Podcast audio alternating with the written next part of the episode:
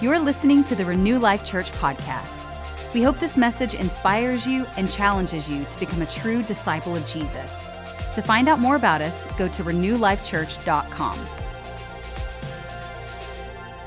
So, yeah, my name is Natalie. Keith and I are the campus pastors over in Lubbock, and he's holding down the fort there in Lubbock, and I'm, I'm up next. I was next at bat, so this is, this is what you got. Um, but before we get started today, I shared in the first service, and I, I want to share it again. Um, I'm going to try to communicate it a little bit better. I got a vision in pre service meeting of like running a relay. And if you've ever been on a track team or seen a relay, they're taking off, you know, the first leg he takes off, getting ready to hand off to the next person, and there's this little zone, it's called an exchange zone. And at that point in time, both runners are running. And I felt like the Lord said, This is what is coming out of Midland in the realm of mothers and daughters who are raising up sons and daughters who will then become mothers and fathers. Because the mantle that is on this place, and it starts from Braden Lee and our senior pastors on into Cody, your campus pastor here, and even Keith there in Midland. There's a mandate on this church, I believe, to do family well to establish legacy well. And I feel like in Midland in particular, because you guys are a little further along than our Lubbock church, but in Midland in particular, you guys are gonna, you're like the quenching in the desert. And what you're carrying here is something that your city really needs, and it's something that the world really needs. And it's gonna take you and it's gonna take your kids. Because there's gonna come a time when you're going to run alongside your kids in that exchange zone. And then you're going to pass the baton off to them. And if your prayer is anything like mine and Keith's, our prayer is that our ceiling will become our children's floor. So if that's a prayer that you have in your heart, I need you to know that you're in the right place. Okay? You are being fed the Word of God. You are experiencing Him at levels you've never seen before, and you're going to run this race well. All right. Back at it. So we moved here. Keith and I actually moved here to Midland in 2018. And we came alongside Braden and Leanne. We've known them for a really long time. Leanne actually sang at our wedding 15 years ago. Um, so we, we love them, we adore them, and we were excited to come alongside them in ministry. Um, and then Braden offered me a job, which was really crazy because I was just teacher and a coach. You know, I came down to Midland to help the school system, but God had other plans. Um, so we came alongside them, came on staff, and then in 2020, the Lord said, um, Why don't you go on down to Lubbock? And I said, Lord, but we haven't even finished this building yet. It was almost completed. The Lord said, Move to Lubbock. And y'all know what happened in 2020, right? That thing, you know, that COVID thing was happening, but the Lord didn't care and He told us to move. So, so we did. We took a step of faith and and we did it, and um, it's been the best thing. It's been really good. Your family in Lubbock thanks you. They love you. They see you.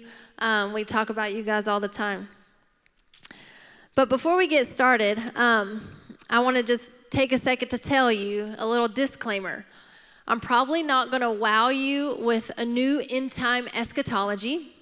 I'm probably not going to give you some deep deep divine revelation found in the word of God. And I'm and I've got one catchy one-liner in there and it's not even mine.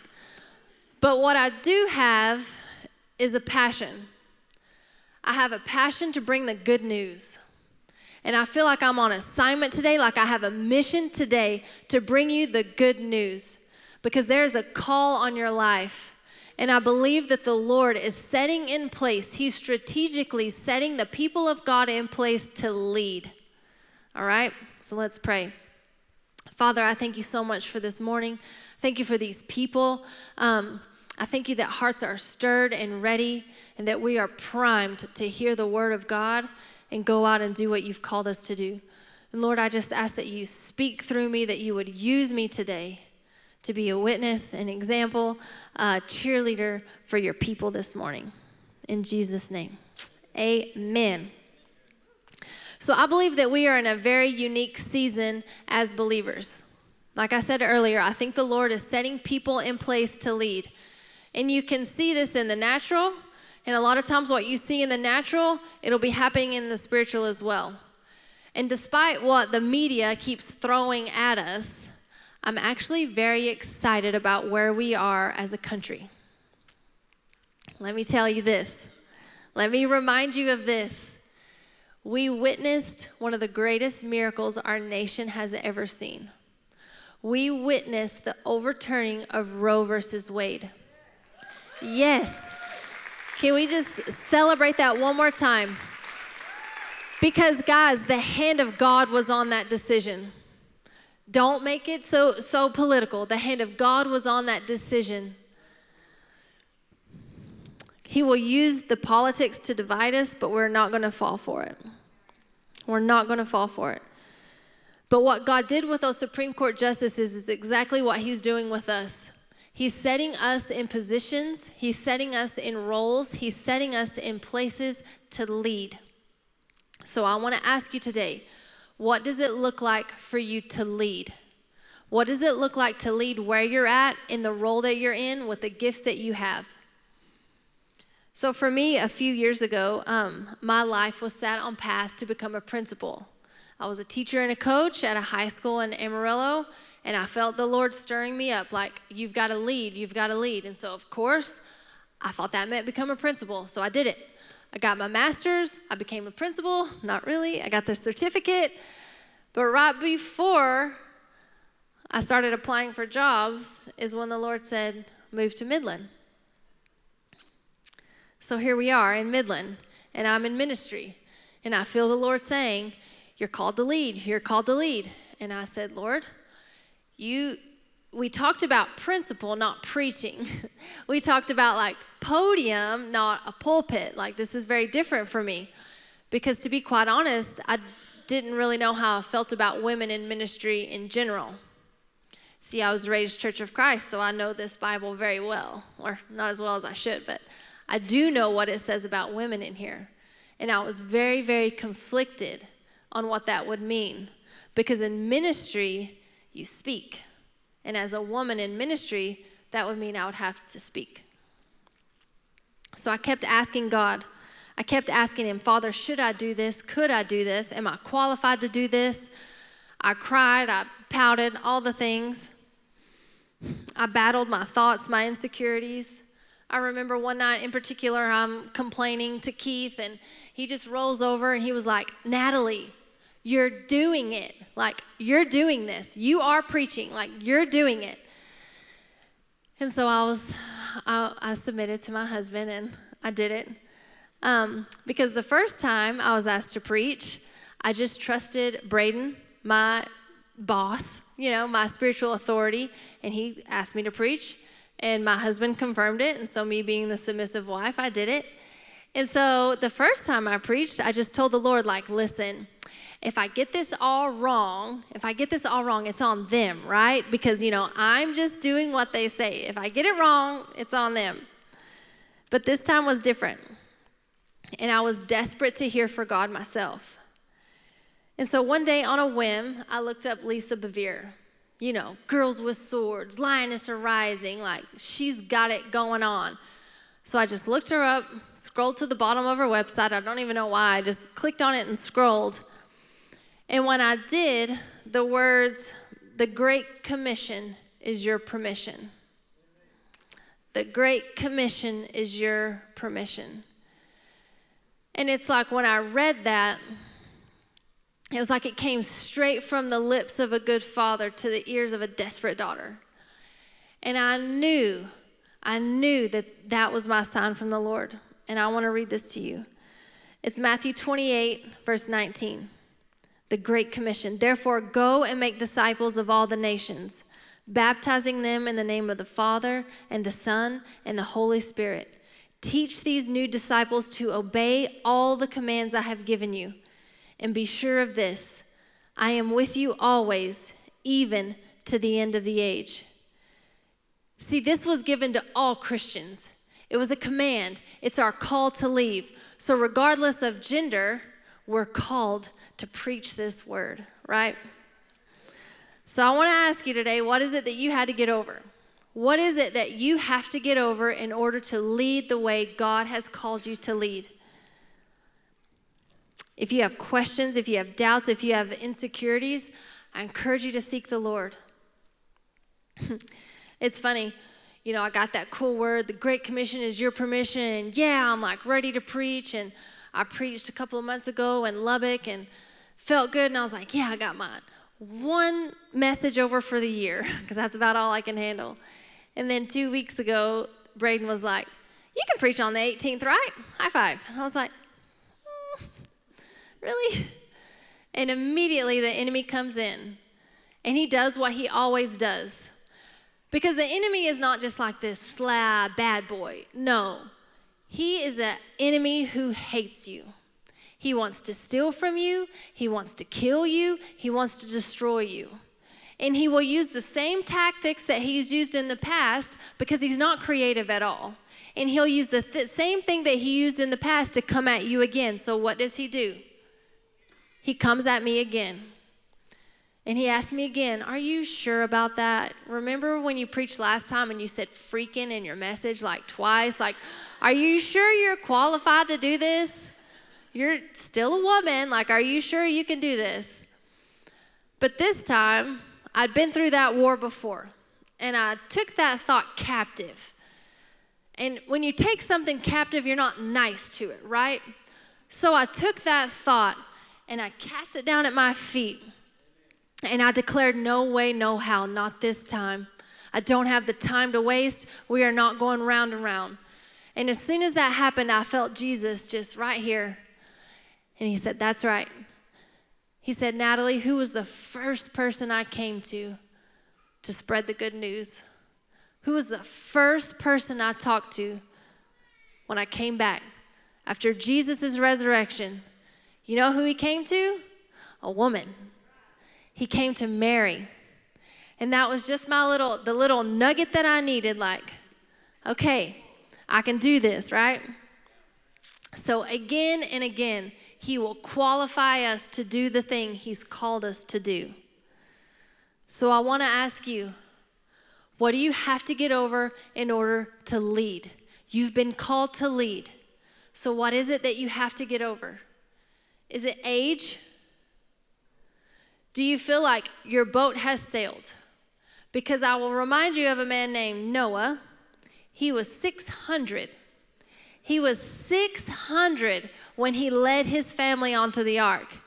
And I also read that theologians believe it took him almost a, a hundred years to build the boat. So it's not too late to start building either. Do you think you're too young?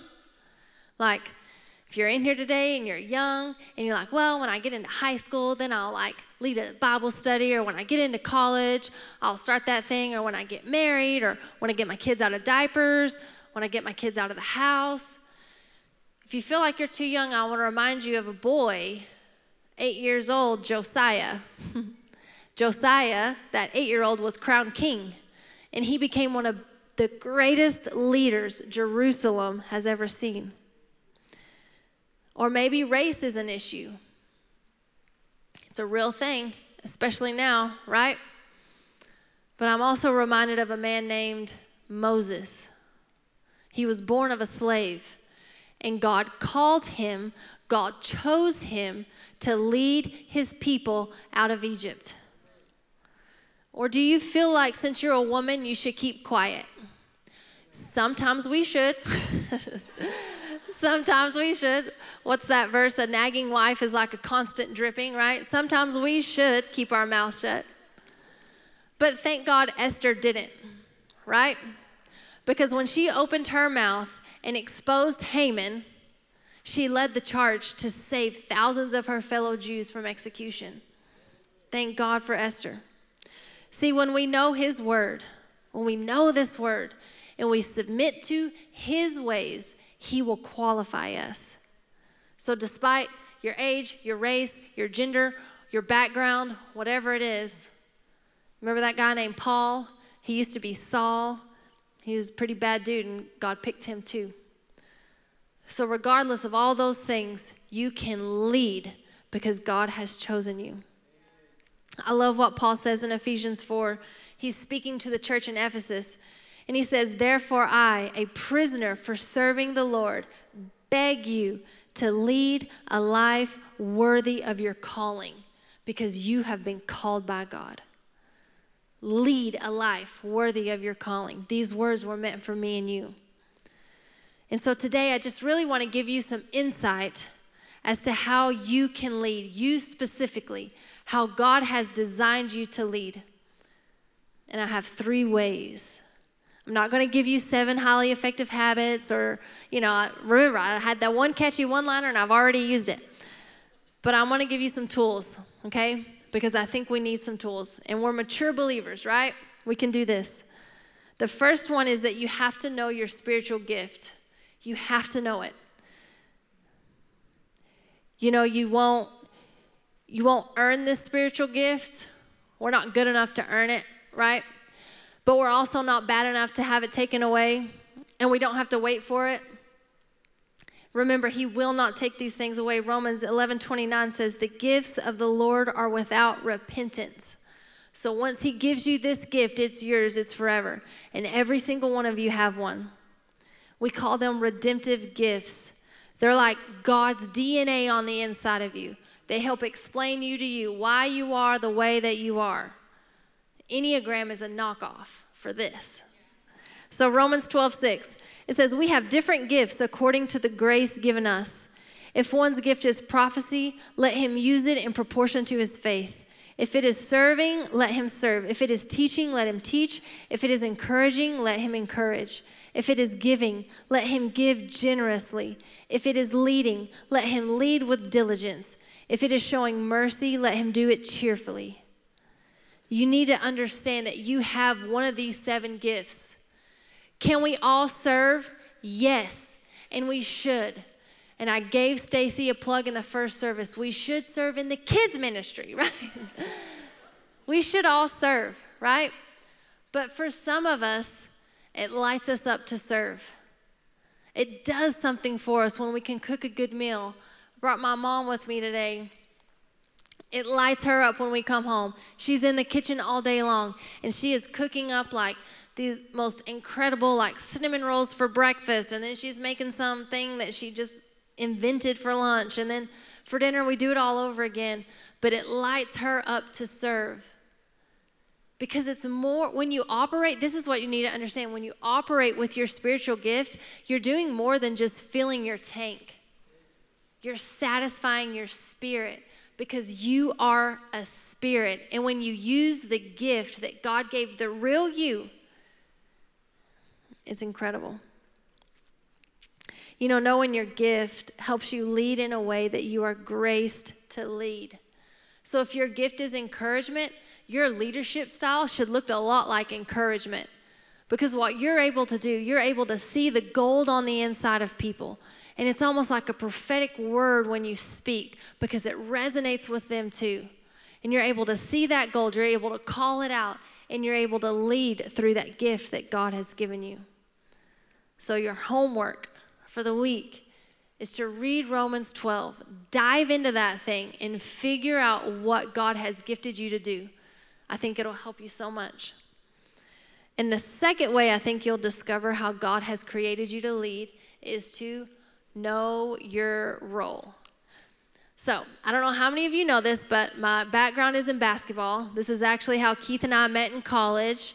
And next time you see him, you need to remind him that when we first started dating, I'm a year older, so when we first started dating, he was known as Natalie's boyfriend and not the other way around. Don't don't let the quarterback fool you. Um, but anyway, in the sports world, this term dealing with know your role, the term is know your role and shut your hole. And I know it's really aggressive, and it would sound better if I had like a bun and tennis shoes and we were like, you know, in the parking lot about to play a pickup game. But it's very true in the kingdom too. Because in basketball, you have to know your role and you can't complain about it because it's about the team. It's not about what you do, it's about how the team does. And so in basketball, you either have to humble yourself to set the screen or you got to get your confidence up to hit the shot. All right? And it works the same way in the kingdom. You know, the one body, many parts, 1 Corinthians 12. when everybody knows their role and they can come together to do their part, the body of Christ is healthy and thriving.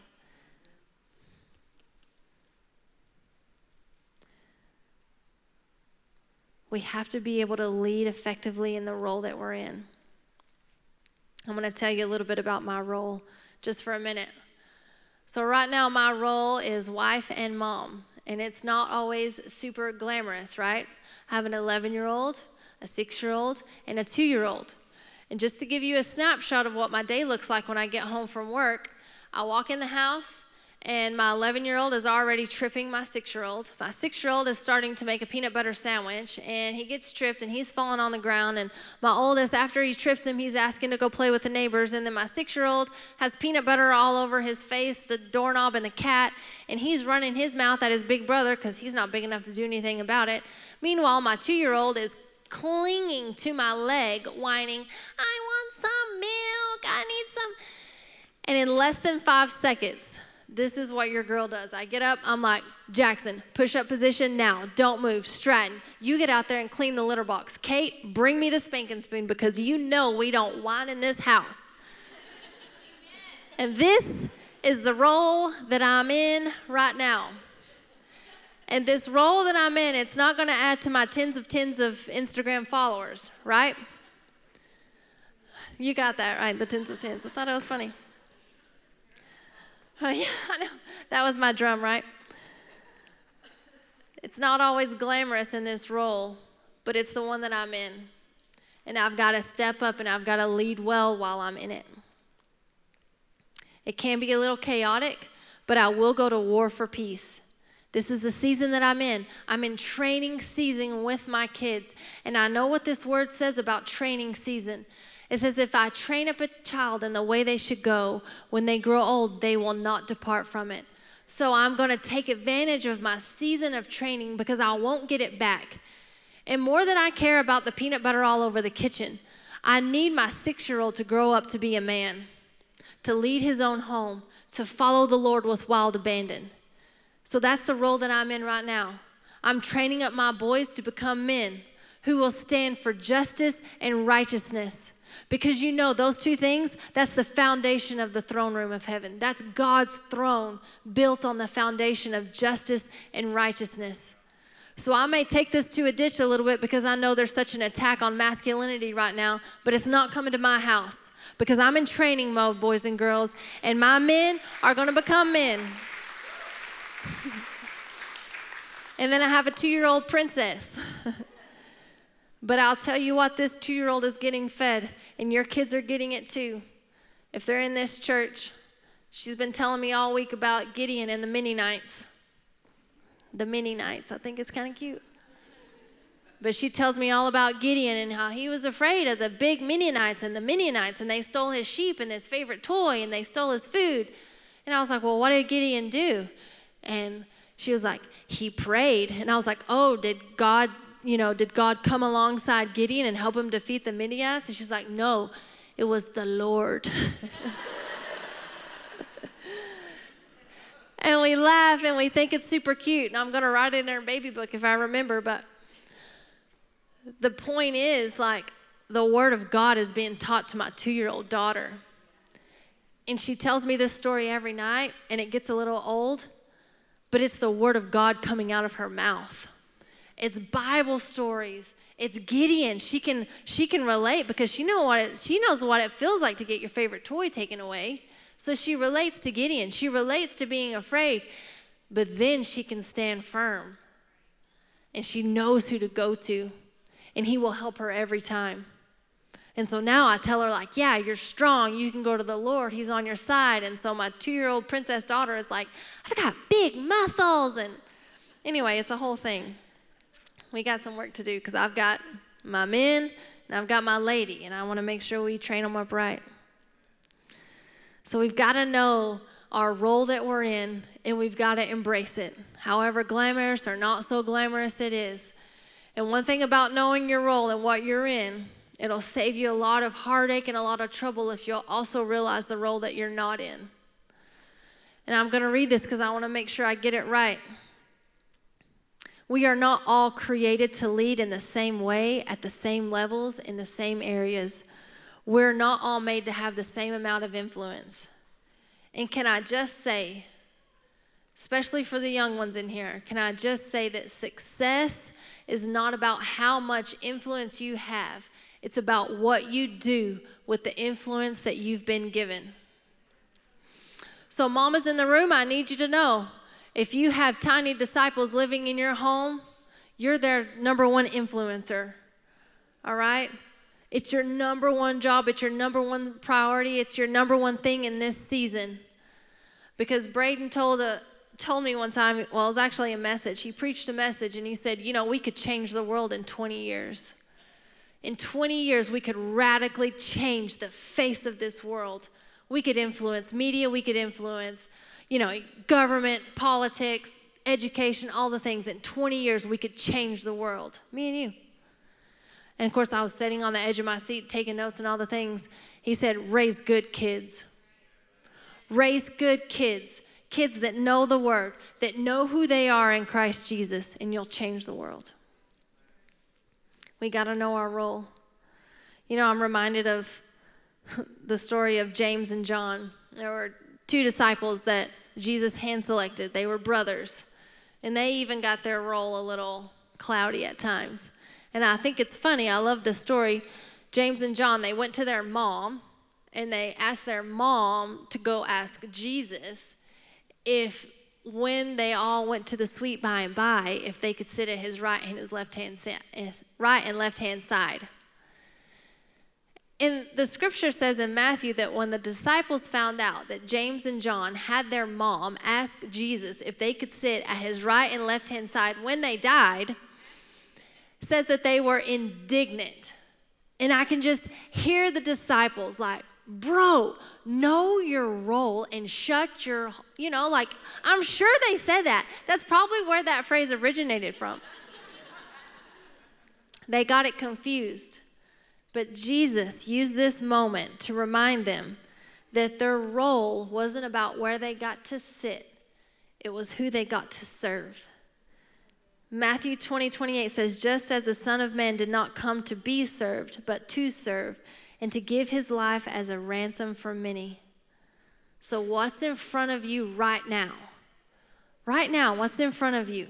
That's your role. And finally, you've got to realize who you're with. I love this part so much. Like, who you with? I almost titled the message like, who you with? But then it sounded like that when I said it. And so I was like, okay, we're just going to keep it classy. The title of the message is A Call to Lead, okay? But we have such a conviction here about spiritual family. Chris Vallotton, uh, pastor at Bethel Church, he says it best. He says, um, when you find your people, you'll find your purpose. And that's so good. And we so believe that there. That's why we, we encourage you to join a home church. And if you haven't joined one, get in one. I was talking to a couple in between services just today, and they were telling us about their home church. And people just kept coming in and kept coming in. And it was powerful. You need, you need your family. Because when you have your family, you'll find people who are for you. They will encourage you, they will celebrate you. And if they're real family, They'll, believe, they'll be able to speak the truth to you in love. And we need those things. See, I need the encouragement of other moms when my house is crazy town. I need the encouragement of my friends when I start doubting whether or not I can preach a message. We need each other. I need the encouragement of people who know the role that I'm in, and I start having that FOMO thing. We have a prophetic workshop. We have this, that, and the other going on, and I have a sick kid at home. And I don't get to go. And I don't get to be a part of it. I don't get to be doing all this, that, and the other because my kids have homework or whatever else. I need people to remind me that my kids are just as much kingdom as that prophetic workshop. They are just as much kingdom, and God isn't going to blow past me God isn't going to be like, well, Natalie's at home with her kids. I'm going to go do this awesome thing over here without her. I want to advance the kingdom without her. No, that's not what he's doing. Advancing the kingdom is right in my home, it's under my roof. We've got to know that role. You know, the disciples, um, they know they knew who they were with too. They got to see the power that came when they were with Jesus. Right? The disciples got to be with him. And I think about Peter. Y'all know Peter. He was Jesus's ride or die. He was always ready to do something. You know, Jesus is out on the water and he's like, I'm coming too, you know. And he walks on water for a minute. When he was with Jesus, he had such faith faith to walk on water. When he was with Jesus and in the Garden of Gethsemane, and Judas Iscariot had just betrayed Jesus, and the soldiers were coming to take him, Peter drew his sword and he slashed off a servant's ear, right? He was ready to go to war because he was with Jesus. And I find it interesting that just a few verses later, Jesus gets, or not Jesus, Peter gets confronted by a servant girl. And she says to him in Matthew 26, You were with Jesus the Galilean. But Peter denied it in front of everyone. I don't know what you're talking about, he said. And we know the rest of the story. He did it two more times until the rooster crowed. And the point I'm making is this when Peter was with Jesus, he was fearless and full of faith. But in the absence of him, he cowered to a servant girl. And I want you to know that Jesus is with us always now. Because after Jesus died and went to heaven, he sent someone back. He sent the Holy Spirit so that we could always have Jesus on the inside of us. We always have his spirit with us. See, when we're in worship, we're hyped up on the beautiful music, we're feeling his presence, and our faith is high, and we're with our friends and our family, and we're like, Yes, you're getting a miracle. You're getting a miracle. You're getting... because we feel him. He's here. And when he's here, you're full of faith. And can I just say, that's how we're meant to live our lives full of faith. Absolutely filled up to the brim. Nothing is impossible with my God kind of faith. And when we have that, we lead like none other. Think it's cool the story about Peter. You know, he figured it out. He always did. Jesus came back, restored him. He asked him three times, like, Peter, do you love me? Peter, do you love me? Peter, do you love me? And I feel like he asked him that three times to redeem every time that Peter denied him. Because this is how many times Jesus will come back to us. He qualifies us over and over again. But on the day of Pentecost, Peter, now, filled with the Holy Spirit, he preaches his first message. He led 3,000 people to the Lord. First message. And I want to read this to you. He recites the Psalm of King David in Acts 2:25. He says, "I see that the Lord is always with me. I will not be shaken, for he is right beside me. No wonder my heart is glad, and my tongue shouts his praises. My body rests in hope. For you will not leave my soul among the dead or allow your Holy One to rot in the grave. You have shown me the way of life, and you will fill me with the joy of your presence. Church, this is who we're with. This is who is with us. And when He is in us and upon us, we can lead like we were created to lead. Thanks for listening. We hope you felt encouraged by today's message. If you need prayer or would like to connect with us, find us on social media or by going to renewlifechurch.com.